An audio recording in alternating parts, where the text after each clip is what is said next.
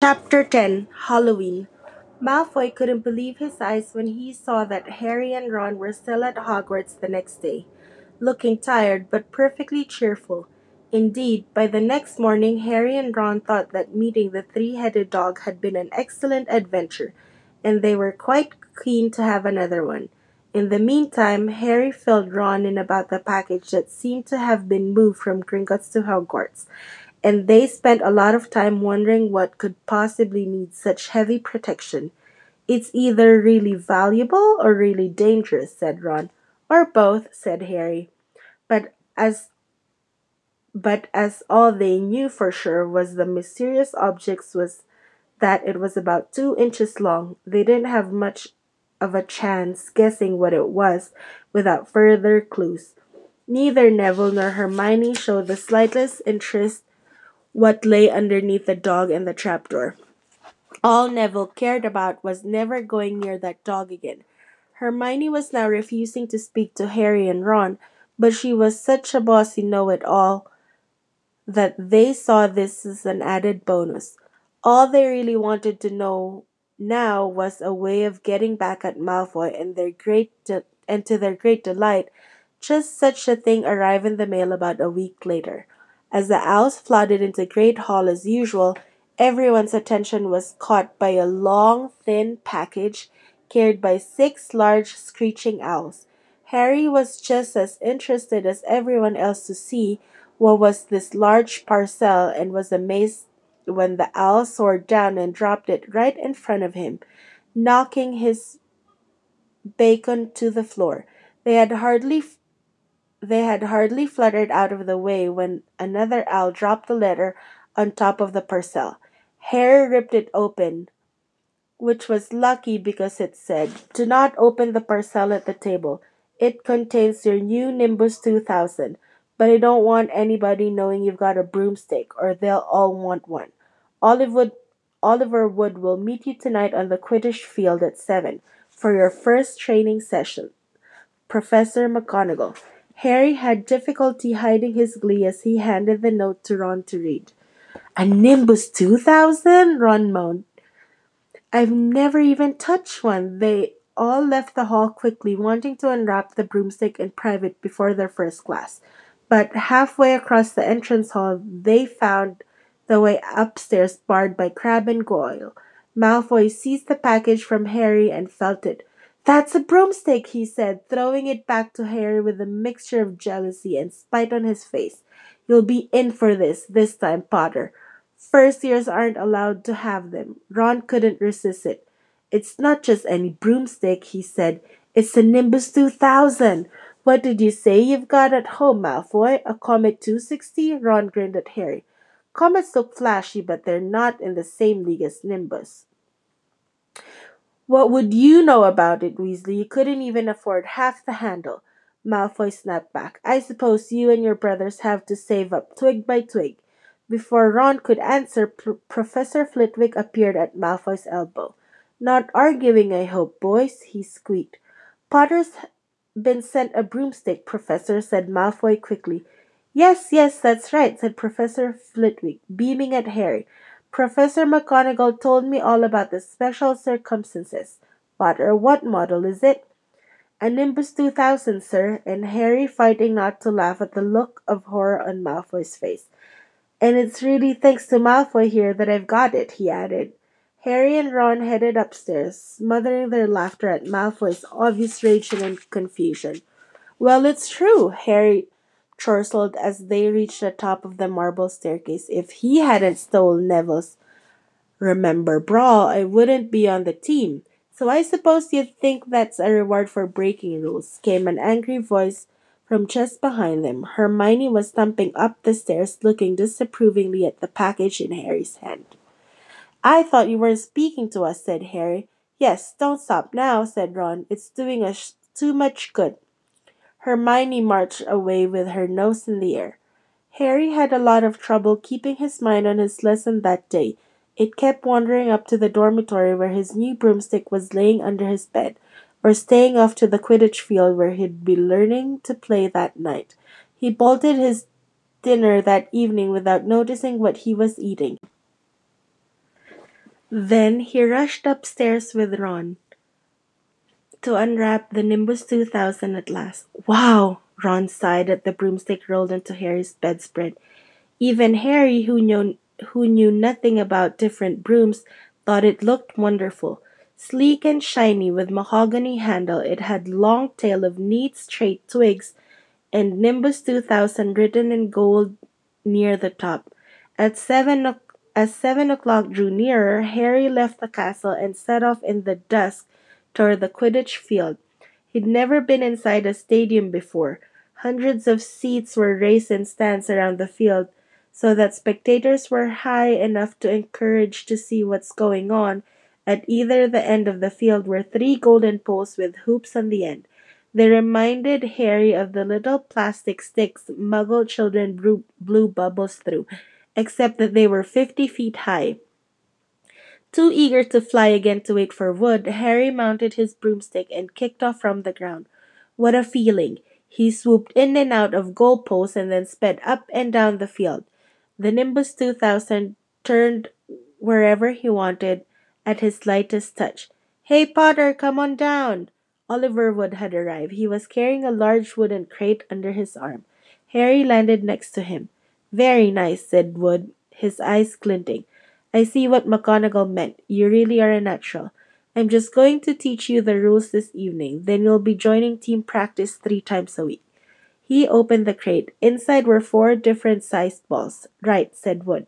Now, Quidditch is easy enough to understand, even if it's not too easy enough to play. There are seven players on each side. Three of them are called chasers. Three chasers, Harry repeated as Wood took out a bright red ball about the size of a soccer ball. This ball's called the quaffle, said Wood. The chasers throw the quaffle at each other and try to get it through one of the hoops to score a goal. Ten points every time the quaffle goes through one of the hoops. Follow me? The chasers throw the quaffle and put it through the hoops to score, Harry recited. So that's sort of like a basketball and broomsticks with six hoops in it, isn't it? What's basketball? said Wood cautiously. Never mind, said Harry quickly. Now, there's another player on each side who's called keeper. I'm the keeper for Gryffindor. I have to fly around on our hoops and stop the other teams from scoring. Three chasers, one keeper, said Harry, who was determined to remember it all. And they play with a quaffle. Okay, got that. So what are they for? He pointed at the three balls left inside the box. I'll show you now, said Wood. Take this. He handed Harry a small club, a bit like a short baseball bat. I'm going to show you what the bludgers do, Wood said. These two are bludgers. He showed Harry two identical balls, jet black and slightly smaller than the red quaffle. Harry noticed that they seemed to be straining to escape the straps holding them inside the box. Stand back, Wood warned Harry. He bent down and freed one of the bludgers. At once the black ball rose high in the air and then pelted straight at Harry's face. Harry swung at it with a bat to stop it from breaking his nose and sent it zigzagging away into the air. It zoomed around their heads and then shot at Wood, who dived on top of it, managed to pin it to the ground. See? Wood panted, forcing the struggling badger, badger back into the crate and strapping it down safely. The bludgers rocket around, trying to knock players off their brooms. That's why you have two beaters on each team. The Weasley twins are ours. It's their job to protect the side from the bludgers and try to knock them toward the other teams. So you think you've got it all? Three chasers try and score with a quaffle. The keeper guards the goalposts. The beaters keep the bludgers away from their team. Harry reeled off. Very good, said Wood. Er, have the bludgers ever killed anyone? Harry asked, hoping he's, he sounded offhand. Never at Hogwarts. We had a couple of broken jaws, but nothing worse than that. Now, the last member of the team is the Seeker. That's you. And you don't have to worry about the quaffle or the bludgers. Unless they crack my head open. Don't worry, the Weasleys are more than a match for the bludgers, I tell you. Wood reached into the crate and took out the fourth and last ball. Compared with the quaffle and the bludgers, it was tiny, about the size of a large walnut. It was bright gold This, said Wood, is a golden snitch, and it's the most important ball of the lot. It's very hard to catch because it's so fast and difficult to see. It's the seeker's job to catch it. You've got to weave in and out of the chasers, beaters, bludgers, and quaffle to get it before the other team's seeker, because whichever seeker catches the snitch wins his team an extra 150 points. So they nearly always win. That's why seekers get fouled so much. A game of Quidditch only ends when the snitch is caught, so it can go on for ages. I think the record is three months. They had to keep bringing on substitutes so the players could get some sleep. Well, that's it. Any questions? Harry shook his head. He understood what he had to do. All right, it was doing it that was going to be the problem. We won't practice with the snitch yet, said Wood, carefully shutting it inside the case. It's too dark. We might lose it. Let's try you out with a few of these.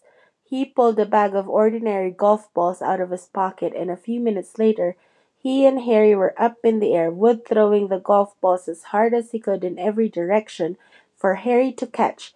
Harry didn't miss a single one, and Wood was delighted. After an hour, he night had fallen, so they couldn't carry on. That Quidditch Cup will have our name on it this year, said Wood happily, as they trudged back up to the castle. I wouldn't be surprised if you turn out better than Charlie Weasley, and he could have played for England if he hadn't gone off chasing dragons.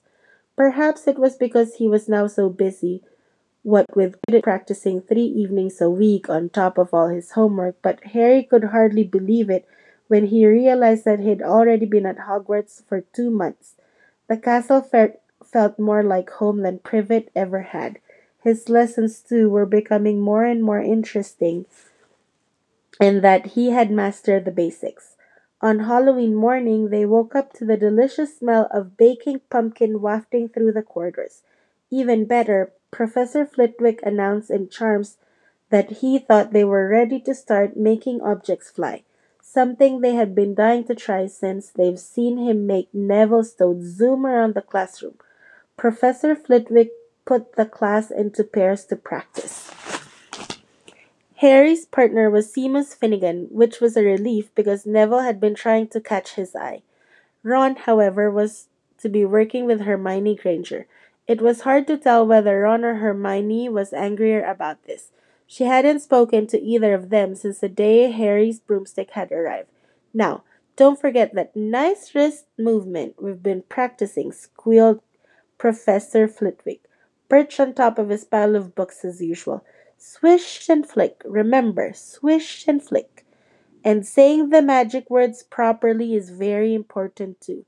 Never forget Wizard Baruffio, who said S instead of S, found himself on the floor with a buffalo on his chest.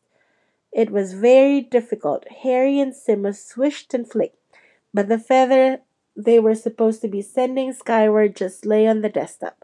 Seamus got so impatient that he prodded it with his wand and set it to fire. Harry had to put it out with his hat.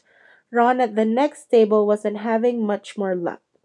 Wingardium Leviosa, he shouted, waving his long arms like a windmill. You're saying it wrong, Harry Hermione heard Hermione snap. It's Wingardium Leviosa. Make the gar nice and long. You do it then, if you're so clever, Ron snarled. Hermione rolled up the sleeves of her gown, flicked her wand, and said, Wingardium Leviosa. The feather rose off the desk and hovered about four feet above their heads. Oh, well done, cried Professor Flitwick, clapping. Everyone see here, Miss Granger's done it. Ron was in a very bad mood by the end of the class.